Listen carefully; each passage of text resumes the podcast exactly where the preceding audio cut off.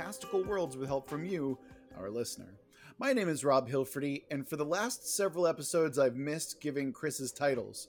So now I'm just going to do the remaining three that I have picked out for this stretch, because why not? Chris, you are the Xiaojie of xylophones, the Yuvraj of you know what, and the Zamindar of zebra stripe gum. what? I do like zebra stripe gum. Yeah, yeah. I don't know what that title is. Uh, look, those last three. Look, Yeah, I, what I are gave you titles for this one, and man, X, Y, and Z turns out are pretty difficult, so I had to go foreign with it. Um, yeah, but it's all good. And gentlemen, I I did want to mark that this is our 52nd episode, which means that this is officially one whole year of world build with us. Wow. We're so old now. And now it's time for the new 52. Mhm. Yeah, we're and, and it's out with the old, in with the new, which is the same as the old. So, you know, don't throw us in the garbage quite yet. I think we, Um, we didn't have a celebration because, you know, like the world is literally on fire. yeah, No, yeah, just I mean, Amazon. Just- Yeah, just- about, about that. Actually, aren't both Amazons on fire right now? oh, they're always on fire. Uh, I mean, it never stopped being on fire. No, I meant the warehouse now too. Oh, maybe, but I mean, that's not going to stop anything. That's just, yeah. Yeah. Anyway, uh, I just want to say how happy I am that we made it to one whole year of podcasting and how exciting that is. Because, man, that's exciting, you know? I'm just very excited about the regular uh, emails we get from people because Yeah, keep Oh. those emails coming. Those are really fun and help us stay motivated when we create cool mecha settings like the one we're going to continue on exploring today. Oh, our our obviously our second continuing special guest is Daniel Quinn. Daniel, glad, glad to have you back. Um, when your uh, continuing special guest eventually runs out, uh, we're just gonna have to never have you back on the show again, I guess. Uh, not done- after last episode's Pacific Rim debacle. I'm always here to um, bitch and complain as much as anyone wants. you know that is actually really accurate. Um, I love it. It gives me strength. yeah. Oh, we're aware. You're you're a man who lives off of pettiness and cocaine, and that's Yeah. about it. And and fine grain alcohol. So you're a mix of those three things. yeah, especially this week. Yeah. Yes. On this week's episode, like I said, we are continuing our mecha setting, which you may have seen as the Land of Thousand Mechs, because we're creatively bankrupt and why not? On this episode specifically, we're going to be exploring the factions, events, and conflicts within our newly created setting where interstellar travel and relics are all cool and everything like that. Um, so, who wants to start us off and where? In a lot of fiction, I always like when there is something that separates a lot of people, uh, especially in space fiction. In 40k, there was the Eye of Terror. In Bebop, there was the Gate Incident. In um, in a lot of it, it's always the collapse of society, and or the separation of uh, how close people can live, like a wormhole stops working. Uh, what I wanted was whatever unit of space travel that we were going to do uh, there was an incident where it just stopped working for a period of, I want to say, 200 years. And this is what caused a lot of different cultures to pop up throughout the, mm, let's say, sector. So you can have one instance over here that's been culturally divergent for 200 years, and they've kind of sprouted their own beliefs, their own culture. And uh, I was thinking of calling it the Gate event, but that was also going back to the bankrupt of uh, naming ideas. I, I like that idea of having separation um, because of some kind of uh, like travel issue. Um, and the, the concept that I had, uh, which I'll talk about later, oh, it's almost like a correction to that. So it's it's an event too, but I can get into that once we once we kind of see the effects of space travel being hampered. I do, uh, yeah. I I want to say, Chris, that is a really cool idea. Like, I love the idea of divergent cultures as a result of you know the inability to travel. I- I mm-hmm. think that's really an interesting way to kind of explore how things can change. And I would imagine that, you know, when you're separated from the main arm of a of an intergalactic empire that yeah, you're you're going to be like, "Oh, well, we're missing a lot of the benefits of, you know, our government, which is kind of a mm-hmm. problem." So there's I imagine a pretty big, you know, struggle or strife to that when that separation begins in a lot of cases.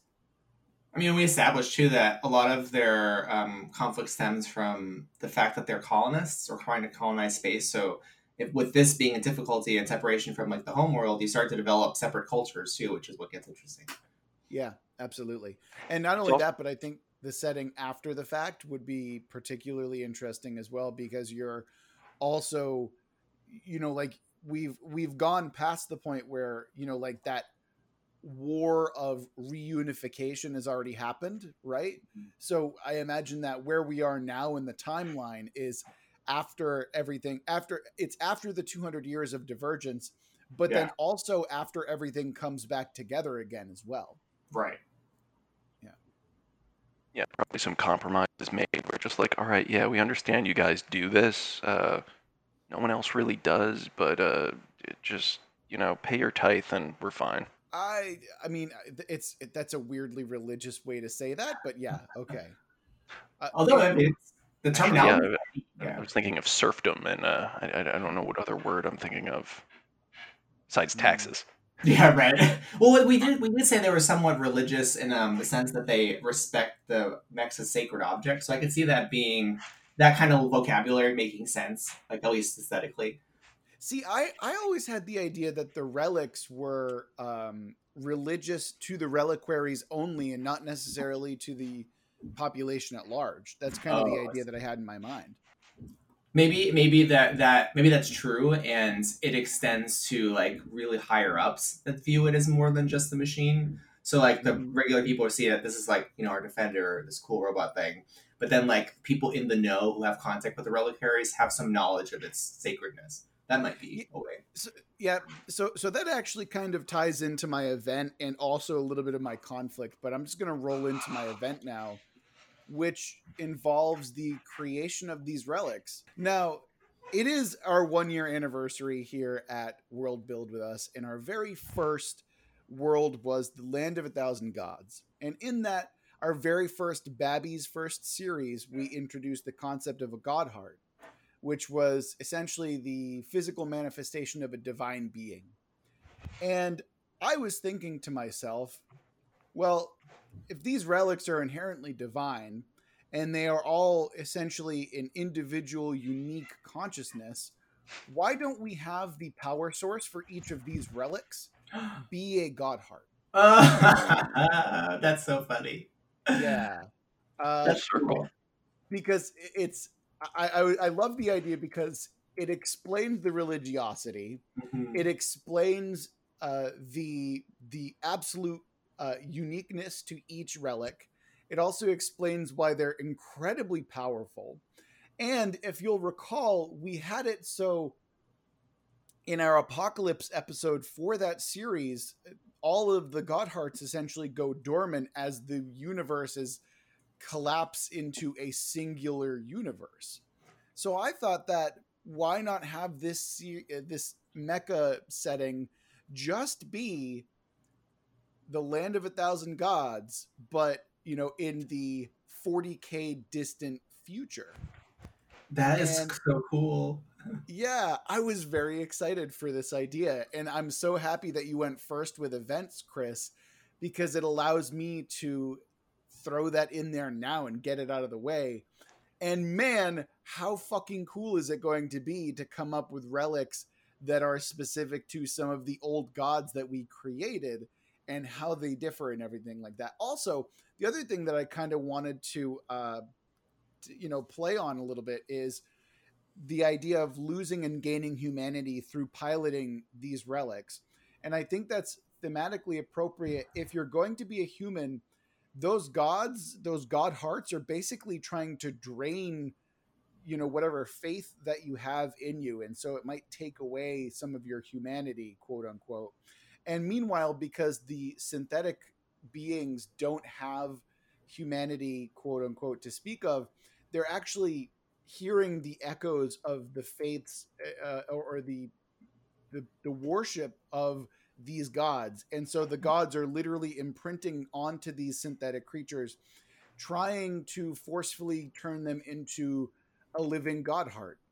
Mm-hmm. what's what's really neat about that is it shows how you can have um, like flavors of the same kind of base setting so like this, the same concepts can then be reused in, in the sci-fi version of a, of a fantasy setting. Like how do you convert a fantasy setting? Well, this is an example, you know, by working with one concept. And it also makes me think of um, Deep Space Nine and how you can merge, um, you know, kind of hard science fiction with with religious concepts that are definitely like, you know, soft magic, and it can still work. Oh, absolutely. And I I just loved the idea because I wanted to be able to go back and be like, hey, you know thousands and thousands of years in the future mm-hmm. you know like the world is demonstrably different and they've basically forgotten about the gods. Right. And so what's left are these incredibly powerful relics. It leaves room for storytellers too. Like as a storyteller like you can leave that kind of vague you know and let if it's a game players discover more details if they're interested you know of the past. Oh absolutely and again I, I, wanted to create explanations for certain questions that we had in the setting and also like if i were to present this as a setting i probably wouldn't put that forward i would leave that yeah. somewhat as a mystery obviously mm-hmm. but i thought that just that idea is one of those things where it's like yes this is the cool thing that i want to do um yeah that's that that my so my event was the creation of the relics through the God Heart. And I'm still going to leave some mystery in that no one knows how they became mechs and no one knows who built the mechs, just that these things are the hearts and the engines for the mech themselves. Oh. Oh, at, at first I thought you meant that like they the relics were the things powering the mechs, but you mean like the mech themselves are now the relic. Oh, it's the, a little bit of both. Yeah. It's, it's, a little bit of both. Yeah. I would imagine that. Um, oh, actually, you know what it could be? It could be like um, the reliquaries have essentially entered God pacts mm-hmm. with, uh, you know, like, but essentially, oh, that's they, they can heal them. Yes, exactly. So, so they have some level of divine, and, and why you have to go to specific followers and specific reliquaries because mm-hmm. you're not going to have this particular worshiper you right. know, heal another one. And I imagine that the reliquaries don't even necessarily know what's happening. Mm-hmm. Just that when they make contact with these god hearts, they're making contact and entering into a pact with a consciousness that is beyond their comprehension at the time. And mm-hmm. so they, they're they're even a little in the dark about what they're doing, except you know sometimes these con- these consciousnesses within the god hearts are like, hey, you're gonna have to do this. And the reliquary might be like oh no this is this is not the time no that's not the type of consciousness that i want. No i'm gonna no thank you. I'm good. What you're talking about explains um how it affects humans you talked about a little bit how it affects humans versus synthetics because like it could be that the human in the the, the suit their faith is elevated instead of enervated in the sense that they become zealous. You know they're too faithful too infused with humanity's beliefs whereas the synthetic lacks that, so they become faithful and they have um, more humanity. So I could explain like the dissonance effect that we talked about. Absolutely, absolutely, yeah. I wanted to follow up on Chris's period of um, hampered space travel because I think it ties perfectly into my event. In that, um, you know, whatever whatever the situation was that caused it to be difficult to make interstellar progress and colonizing um, worlds in the in 200 years ago, I want the event to be that um, an event to be that they, they one of these factions, and I have a, a variety of interesting political factions in for my conflict section, but one of these factions discover um, uh, what's called a cosmic string, um, and um, I'm not going to talk about what a cosmic string actually is in science because it's over my pay grade. But essentially, for the purposes of the setting, we'll say that at the very beginning of the universe, there were little cracks in space, and as uni- as the universe expanded, those cracks got longer and longer until they're billions of light years across. So, but they can't be detected unless you actually encounter one. Um, for whatever reason. So these cosmic strings, um, what it's enabled uh, the factions to do is to they're constantly spinning. So it's to travel around them and then when you get you get travel around them you get flung to a far distant um, area of space that's unknown. Um, but the catch is you're way out into maybe you're like in a different galaxy or you're like you know 500,000 light years away or in the middle of dead space wherever it sends you. But there's only a small window of time that you can be out there to do your exploration before the the the string rotates and then it would not if you go back through you wouldn't be in the same place. So what i think that would enable um, the setting to do is we wanted we wanted the mechs to have another more purpose besides fighting internally. Here it would be a way for them to make rapid expansion or to find technology that's like way farther in the future or stranger or resources like energy resources materials that are in other parts of the universe but they've got to make targeted jumps to these locations to get the stuff and get back. And at the same time, you know, other factions might want the same thing, knowing what's on the other side for that window of time. So now you have the ability to have like, um, you know, these temporary jump missions basically through these cosmic strings. Um, I was calling them like quantum filaments. Maybe there's like several that have been discovered and they go to certain places and different windows. Um, but the idea is that they're dangerous. They're dangerous to approach because of massive tidal forces. So think like black hole, you know, kind of tidal forces, but not an event horizon. Um, and there's probably lots of conflicts about who can control uh, access to these points because um, the windows that they go through, you know, are maybe they're predictable, but they're also short.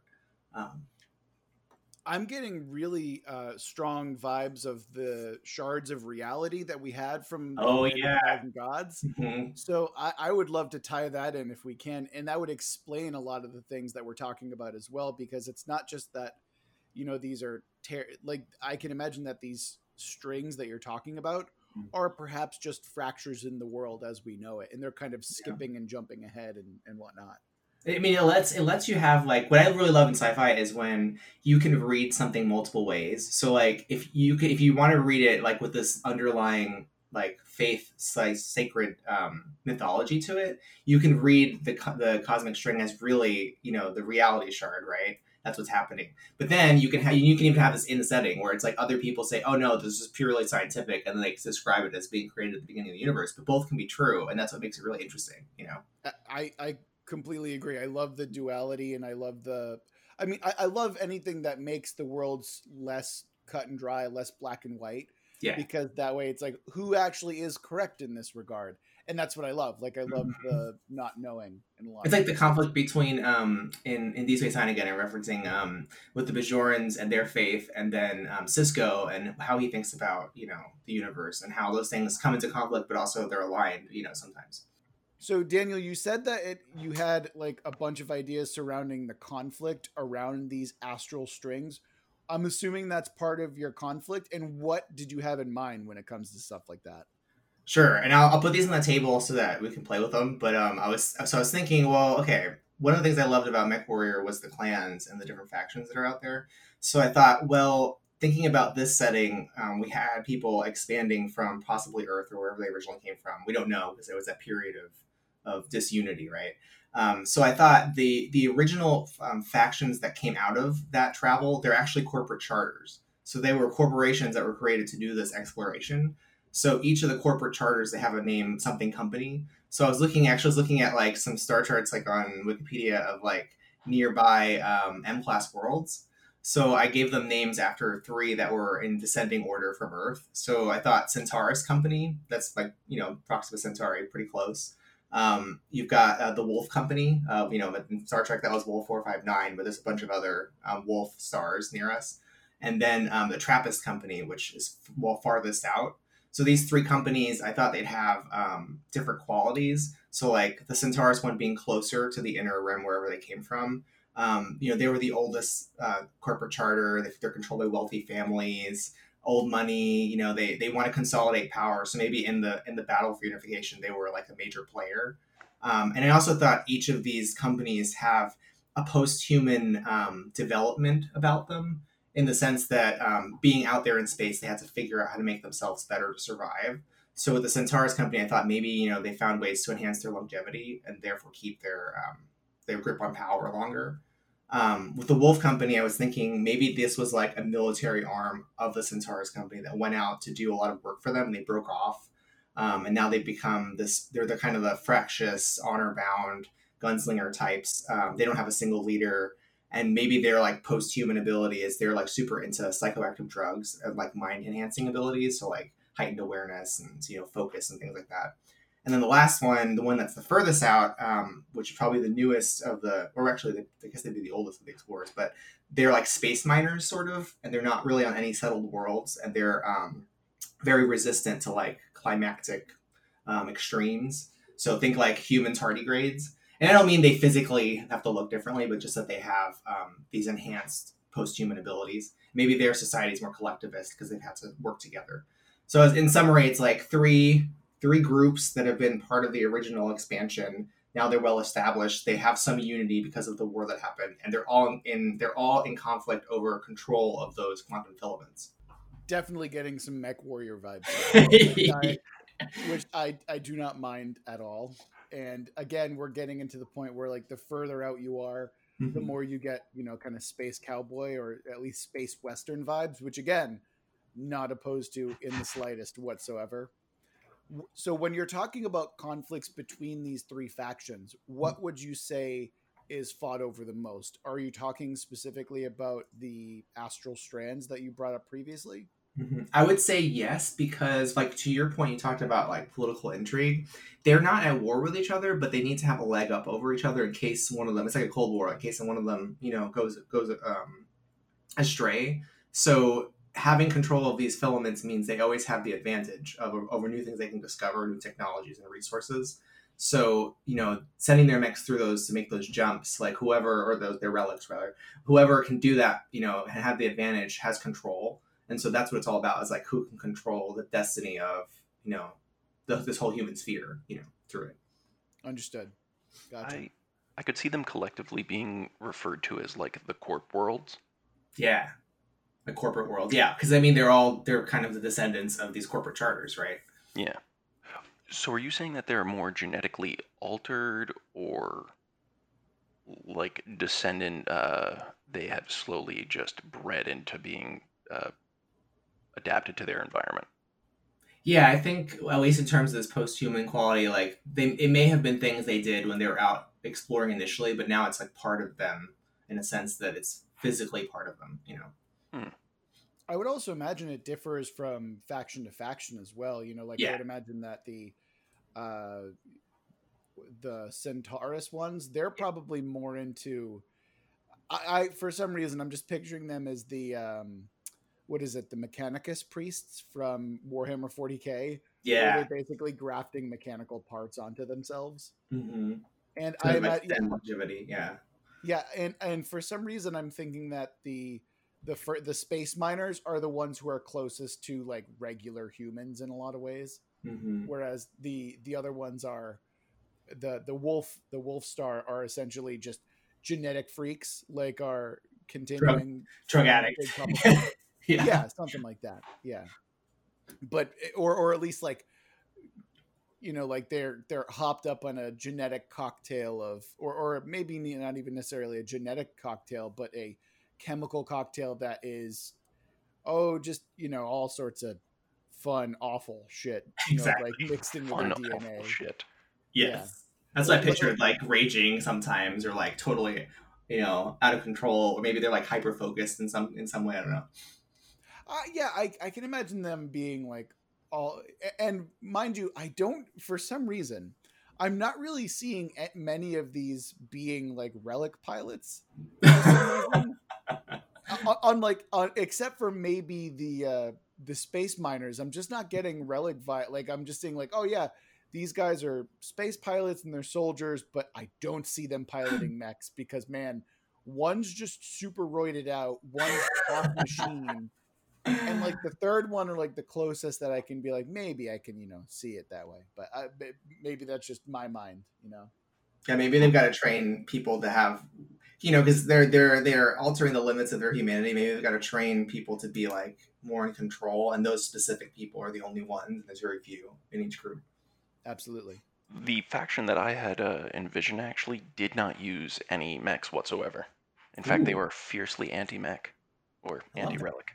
the faction that I came up with that is fiercely anti uh, relic, anti mech, is oddly enough super religious. Uh, so I Oh. found the fact that you had m- mentioned that they could be formed from the uh, God Hearts very ironic. Um, they feel like the machines, at least to this advanced point, are uh, completely uh, evil, wrong. Uh, I had not thought of a better term than calling them Luddites. Uh, they are a populous group that kind of was founded from a old religion where they took like an arc style ship of uh, not using anything like the filaments. This was way back when when uh, generational ships would have probably been the only way of traveling, Mhm. and they forged uh, out into the solar system, kind of formed their own area even before the 200 year uh, dark times, and they attack those who use mechs in force in fanatical like uh, section. Like they don't have mechs of their own but just imagine like a colony of ants uh, assaulting you and kind of uh, just chipping away at your armor. I picture them with like construction style uh, weapons to like hit at the weak points and it, they don't care if the if the machine like zaps them off or anything. There'll be like 10 more who try for it again. That sounds really bizarre and really interesting. Terrifying. I- Yeah, A- and and so obviously these aren't.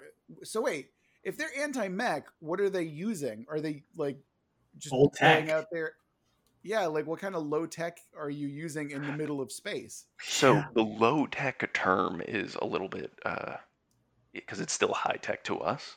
But I was seeing them I suppose using kind of like uh, I don't want to say it's stolen from Attack on Titan, but pretty much grappling gear where they like launch onto them and then zip line into them and then hit at the weak points of the joints. Kinetic weaponry is what they're using. Like they're not using energy weaponry, basically. Oh yeah, yeah. And also I pictured that uh, their ships are primarily made for ramming. Like they don't have shields or anything. They just go like heavy holes and and just ramming speed. A blade of armor, like crazy. hmm Uh, yeah, I was I was also thinking of just like just pointy ships as well, or like you know our ships are our weapons, that type of thing. it also speaks to their their personalities. I bet. Like you know, I which I guess the question for you: Are they like Klingon like, and that they're like crazy, you know, um, war war banner sorts, or are they like very militaristic, um, straight laced, you know, zealots? Like, what is their personality? So I didn't see uh, straight-laced zealots. I could see, but they are uh, a colonizer of worlds where they're uh, idyllic farmers and stuff like that. But when the mechs came in, they were like, "No, we were we were told by our ancestors that these things were evil, so we're not." They're not like honor bound to attack. They're th- they just see themselves as just like, all right, it's time to turn our uh, plows to swords and attack these things because they can't destroy our way of life. Oh, I like that. Yeah, that's a really that's a really good twist on that. I like that. I, I, again, these are essentially neo Luddites. Yeah, I, I can see why you make that comparison and name. Yeah, I was trying And- to find another term for Luddite, and the only other thing I came close was teetotaler, and that was I thought that was Yeah. alcohol. that is alcohol, but there was a lot of overlap there. It's like straight edge, is what that's called. Or I mean, Oh my they're God, it's no, I'm not calling my. No, no, we are. We What are. is We're it- what's totally the calling the term? faction the straight edge. Yeah. what, what's the term? Swords to plowshares? Is that it? It's like the inverse. It's kind of what's Yeah, it's the there. inverse. It's Yeah. it's it's plowshares to swords. Uh-huh. But actually, it's it's funny because as soon as you mention that, now I'm just thinking of you know like of of plowshares to swords. I'm thinking of like farming equipment as weapons. So it's like, it's like a John Deere tractor, but with like a really sharp end at one point. You know. I mean, it's it's really cool from a world building perspective because now you've got to think, okay, what kind of technology do they have to to terraform worlds that they've now turned into weapons? drills, a bunch of Mhm. drills. Yeah, Chemical warfare, chemical warfare for sure, atmospheric warfare. Yeah, atmospheric. Yeah. Oh, yeah. Now we're now we're getting into it with some Mhm. slight modifications. That chemical warfare is now like corrosive. You know, Mhm. like it, Mm. or or at least it's like you're trying to gas out the relic pilot. You know. they probably underestimate them too because they're like, oh, there's a bunch of backwater, you know, like crazy farmers. so my question yeah. now to you, Christopher, becomes what do they do with the relics once they like take them apart or disable them? Hmm. My gut, I hadn't actually thought of this, but my gut says they throw it into the sun. But uh, oh shit, it be linked to their uh, to their worship, which is, it's quite easy to just be like, we worship the sun. I, I like mean, that because farmers, like that makes sense. Yeah, it's like putting them, belting them down to their essence of, and, and restoring them to the universe. You know. Hmm. hmm. And in the end, they're just creating a gigantic god heart. Oh God. Yeah, can they can they continually throw it into the same sun? Oh it, oh yeah, the sun just... of whatever their system is. Yeah. So like it's not only just a matter of okay, they go out to other systems, they kidnap and destroy and disable relics, and then they have to drag the relic all the way back to their system. It's it's great as a narrative conceit because then you have the opportunity to have the pilots look at these, you know, like these ants as you call them, and make the mistake of underestimating them, getting their asses kicked, escaping but still mm-hmm. having the opportunity to save their relic in the long run because they have to make the ship or the journey back. They could even have a very dark purpose in the end because I can imagine adding uh, unknown magical, semi magical materials to your star what could eventually cause it to go supernova, you know? Or develop into another apotheosis. Oh yeah. Ooh. Like then moves unto itself and then and then maybe this is maybe time is cyclical and we're watching the creation of the original god blob aka the apotheosis oh, as man. these people continue to throw god heart after god heart into a sun that's that's wonderful yeah and and uh, i'm imagining it's like the forge of something is what they call their sun or something like that but that's that's maybe that's just me the crucible Soul there you go that's perfect yeah, yeah. The, the crucible works for sure Oh uh, my god! what, what have you done, Chris? Yeah, you no, the created the villain again. Great job. No, they were the good uh, guys. uh, everyone's a hero. I just want to go back to their farming. Plowshare fact. Plowshare company. That's what they are. Oh, okay, that's fun. That's fun. well, it's it's funny that you mention the the kind of religious conflict that they had because I had something similar in mind for my own conflict. And the conflict that I had was the relics versus the law. And in my mind, and what I'm introducing now is the relics in general space, you know, like whether it be Zaibatsu controlled or religious controlled, you know, the major space faction, they're illegal to own and operate relics in oh. in space. Yeah and I'm doing this for a couple of reasons. One, I want because it's pretty fucking obvious, right? If you have a politically based and politically motivated like galactic empire, they're going to look at these things and they're going to be like, they're giant, ultra mega nuclear bombs times a thousand that strip away the humanity of humans who use them. Uh-huh. And they're also worshipped by a cult of religious fanatics that like, wants to right, right. So, like, anyone would look at these things and be like, we can't have those. We cannot have those. And that's why relics are illegal in the majority of space. And so, the reason I did this is one, because of that reason that I just said. And second, you now have outlaw relic pilots, which hmm. which means that you can't just be flying a relic out in the open. You now have to hide it. You have to like put it in a space trawler and Daniel brought up this idea of like you know like space miners and the outs the outskirts of this kind of you know galactic empire and i'm like oh we can just go with a straight up cowboy theme now right like and and and i also like the idea that by having them be illegal there's just a little bit more danger and you know being part of the crew. It's not just a matter of oh yeah no these relics are part of the culture. It's a matter of these things are feared. When when uh, the general populace looks at a relic, they're like, "Oh, oh, you're dangerous," and there's a stigma to it, and so there is that kind of fun aspect when it comes to who are these people who are piloting these things? And yeah, that's that's just what I wanted to do. And also, it's like a a, a fun little nod to political themes that I kind of want to play around with. But you know, that that's the general idea that I had for my conflict. See, Like- Okay. I would also see it as a part of where, when they're interacting with the officials or a little bit of people who are more in there, that every now and then they might also encounter someone who is faithful. And it kind of goes against it where they're like, yep, I don't see anything here. Wink. Mm-hmm. Oh yeah, I that, Mhm. I did want it to be so. It's like the galactic government absolutely uses relics, but they do it with like, oh, these th- this relic pilot is doing exactly what we told him, but we have no official ties. You know, like you want to talk about a wink? Yeah, there's probably you know govern governors in the empire who support relics and are faithful, and you know you also have the the inverse, which is they are not faithful, but they still see the use in relics, and so they use them despite them being illegal. Okay, I mean, so now you. privateers or sanctioned pilots.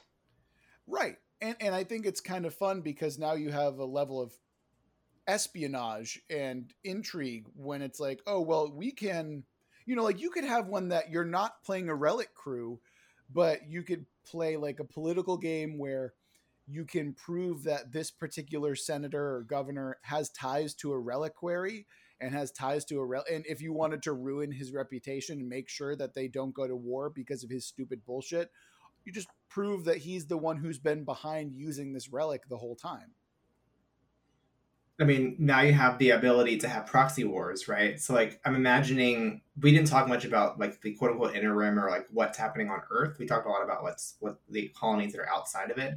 Like, if if this if the source of this government or the the law and order of that outlaws um, the relics, you know, stems from Earth and its its immediate surroundings, like the, the really strong built up center. Um, you know, these other companies that are out there you can have them fighting the the wars secretly you know like they're doing they're doing the dirty work basically um, that's outlawed because they're the they have their own um, their own mechs that are not allowed you know and they're and, they're fighting on behalf potentially of a more affluent political faction within you know earth's inner sphere. Um, and again the, the terminology comes a little bit close to MechWarrior but the idea that you have you know politics in a stable sphere of people who are working together, but then they need things to happen that is just not allowed, and so they let it happen on the fringe, and um, the fringe gets the benefits, you know, for doing the dirty work. i absolutely love that idea. I, I love the idea of I, I mean proxy wars alone I love it. Like and, and again this is one of the things that i wanted to tie into the setting was the inherent political aspect of these things and having the proxy war kind of come into play totally makes sense i love it Yeah, I mean, and, and a lot of the conflict that happens out there has to be deadly and has to be against the law because they're trying to secure. Really, what it is is Earth is trying to secure control over those filaments, right? So they can, you know, have the advantage potentially against the synths, which we haven't talked about that are out there, right? So and then you know, and they, maybe they're not as they don't interact as much with our society, but we're not really sure what they're up to. So this is all about an arms race in the end too, and and who's going to be in charge of that arms race, like from Earth. damn. Yeah Whew. I, I just have to exhale there for a second because I'm holding my breath the whole time. Uh yeah that's that's so oh that's so fucking cool.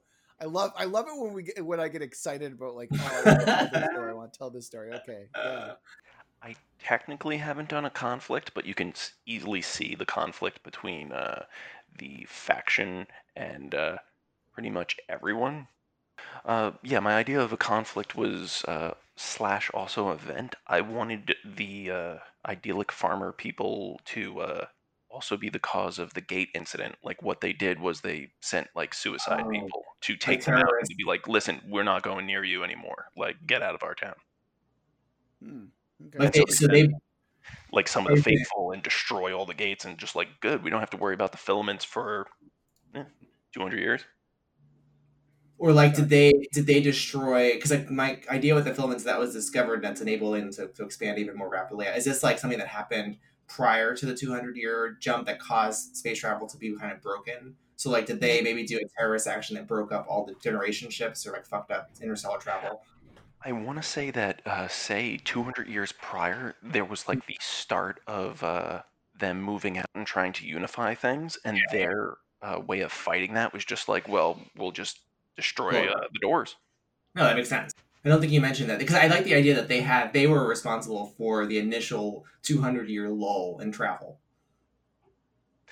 It also sets them up that uh, even though, like, personally I can sympathize with them, it understands that, like, backwaters and things that didn't have access to medicine and machinery for the last 200 years, you know, your grandfather died, your great grandfather died from these things, Yeah, or the whole reason that your world is kind of shit and you don't have, uh, I don't know, well, proper running water sometimes is and you can't be blamed people. for it because you didn't you didn't personally do it. It's your grandfather did it. You know. Yeah. What's really interesting about that, by the way, is that my faction ties directly, or not directly, but very like my faction is very close to what you're talking about here. Uh, I basically wanted to introduce uh, a far right extremist group to Earth. Uh, ones, you know, you kind of have your extremist group out in the outer rims, trying, you know, who have been separated from Earth and the main, you know, kind of empire aspect. I wanted it to be the opposite, where as yours is essentially a a, a faction that is an enemy attacking inward. I wanted mine to be a, a corruption that was an enemy, you know, that is at the planet's core, essentially, because I think that that kind of um, theme is what I wanted to explore a little bit as well.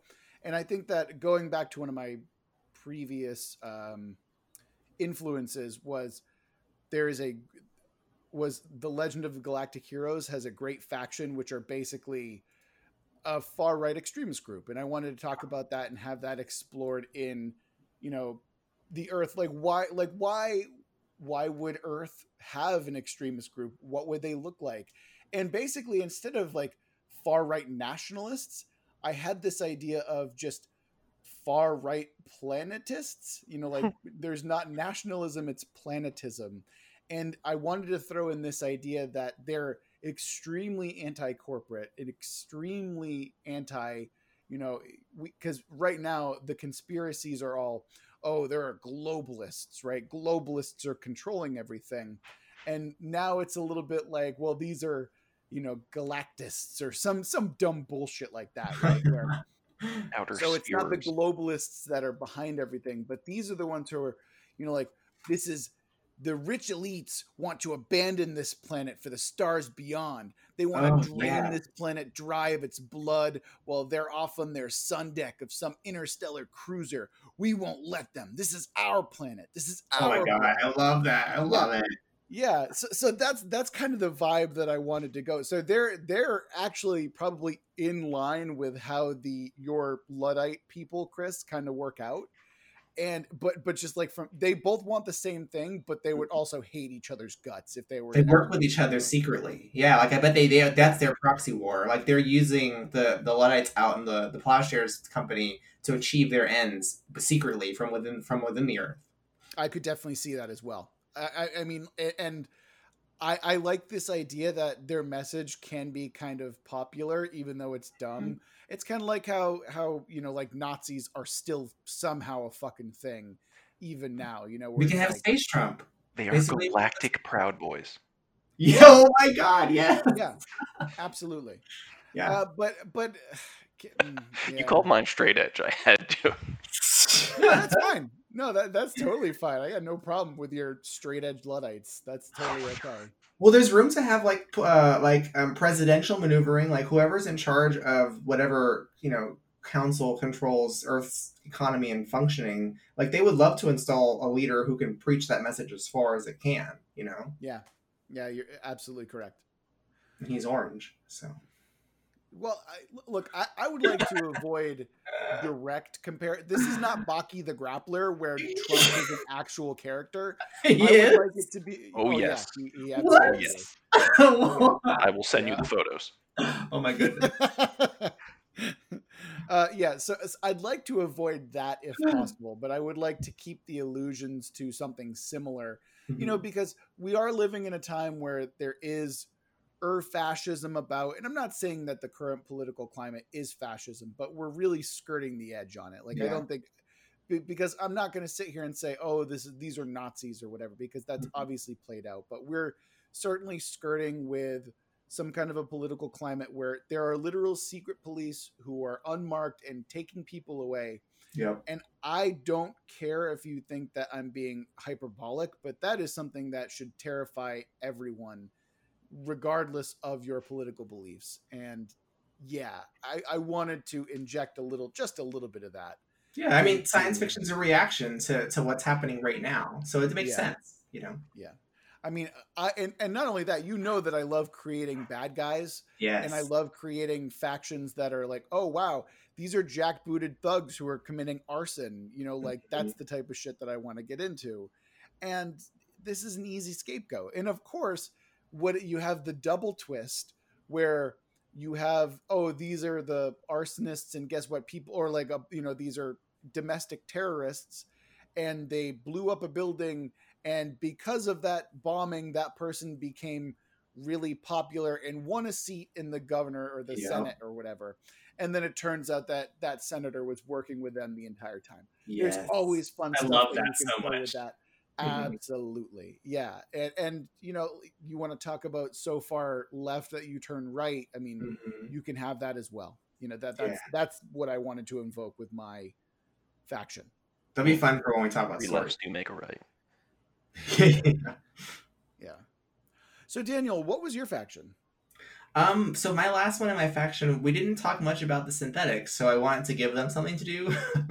um, I had uh, the concept of what I'm calling the Mondo Corporation, um, and this corporation, uh, it, it on the to the outsider, it seems like a a really elaborate travel company. Like it it it's it has the veneer, uh, this marketing veneer that makes it seem friendly and um, about entertainment, you know, galactic entertainment, and traveling to new and exciting vistas, and um, you know, get on the space cruise liner, jump through the, the quantum filament, and explore this ocean world, like weird stuff like that. So they they have this commercial veneer, but but they're actually secretly, whether secretly or, or publicly controlled by the synthetic the synthetics themselves, like their corporate board. And what they are actually doing is they have been mapping um, the quantum filaments uh, because they've been out in space much longer than the rest of humanity. And so they have some secret agenda underway.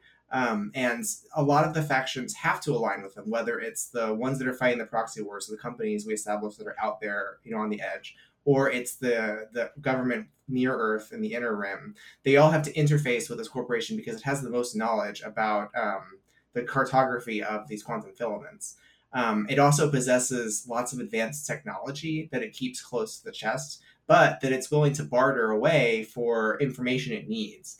But the question is, like, what are they really up to? What is its what is the Mondo Corporation's connection to the synthetics, and how much can we trust them, if at all? Because we know that their board is full of these synthetics, who? Maybe the synthetics, you know, they they've developed abilities to uh, appear like regular people. And so they can infiltrate easily. And that makes them even more sinister. And maybe that's a myth but no one knows. And and so it's this faction that uh, has a smiley face on the exterior but on the inside it's really dark and questionable I love that because now I'm getting. I mean, we talked about Blade Runner last episode, and I'm Mhm. still getting Blade Runner vibes, except now the you know those people are or those synthetic are essentially in power in a lot of Yeah. ways, and I love that. That's a really and it, and it's and it's also just a smart idea because obviously it's the synthetics who are going to have that knowledge and they're going to have because they were the first ones out in those Right. outer worlds, right? Of course, Exactly. that makes perfect sense. Yeah. so they discovered the filaments a long time ago it's just a question of like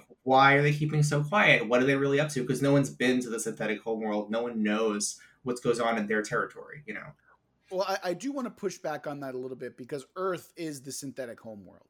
Maybe. Oh well, yeah. I mean the the you know their current their current area of space that they control, like way Well, out there. It could also So just be a rumor. World. Mondo a world. rumor that somewhere out there that there is a world where it's nothing but synthetics. Yeah, that's what I mean. just a rumor. Yeah. Yeah. Yeah, I, I would imagine that that was probably something that happened during the 200 years of you know mm-hmm. separation.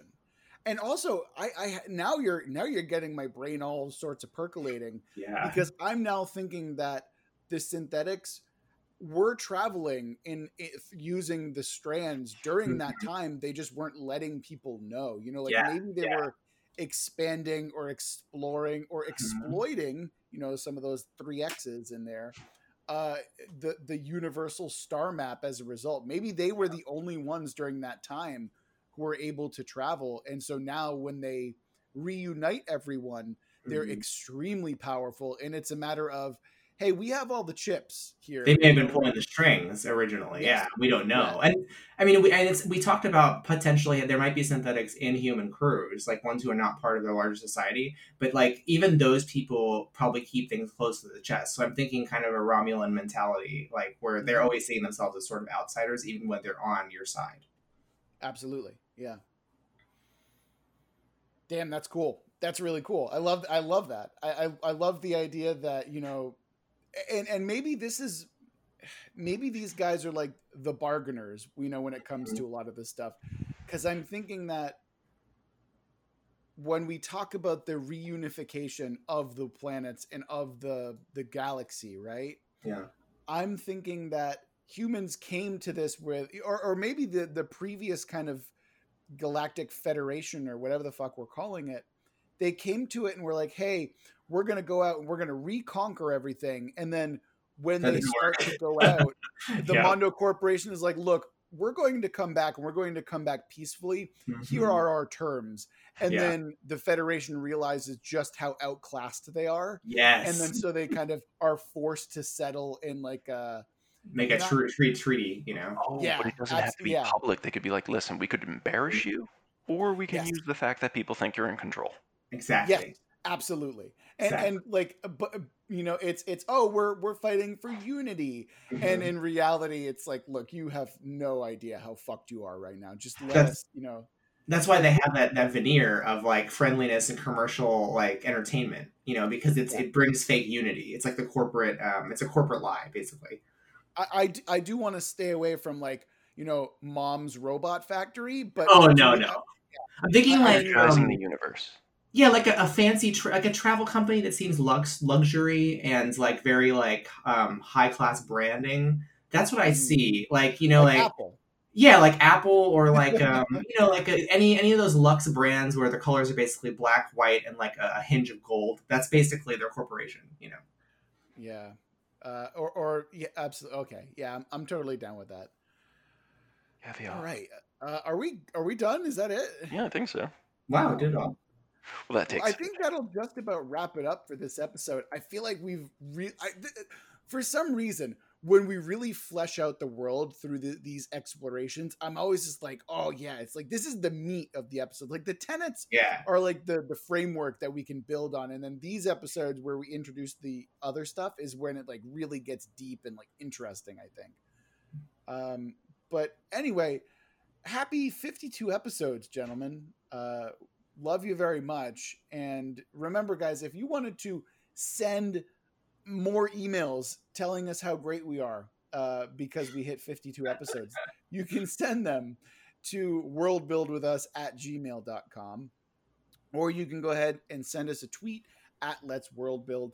I- I mean, you don't have to heap praise, but you can actually just send us like a cool idea that we can use, or maybe just you know what your may reminisce on the last year of podcasting that we've done. What's been your favorite world that we've explored, or what's been your favorite moment? Uh, or you can just send us hate mail about how Yes. Pacific Rim actually isn't that bad. Send me hate mail. death threats lately. Yeah, I know. We we only received the one death threat. I'm So- but that's disappointed in cool. you guys. Send me more Yeah. hate. Uh, yeah, but until next time, remember that we love you very much. We're gonna get through this together.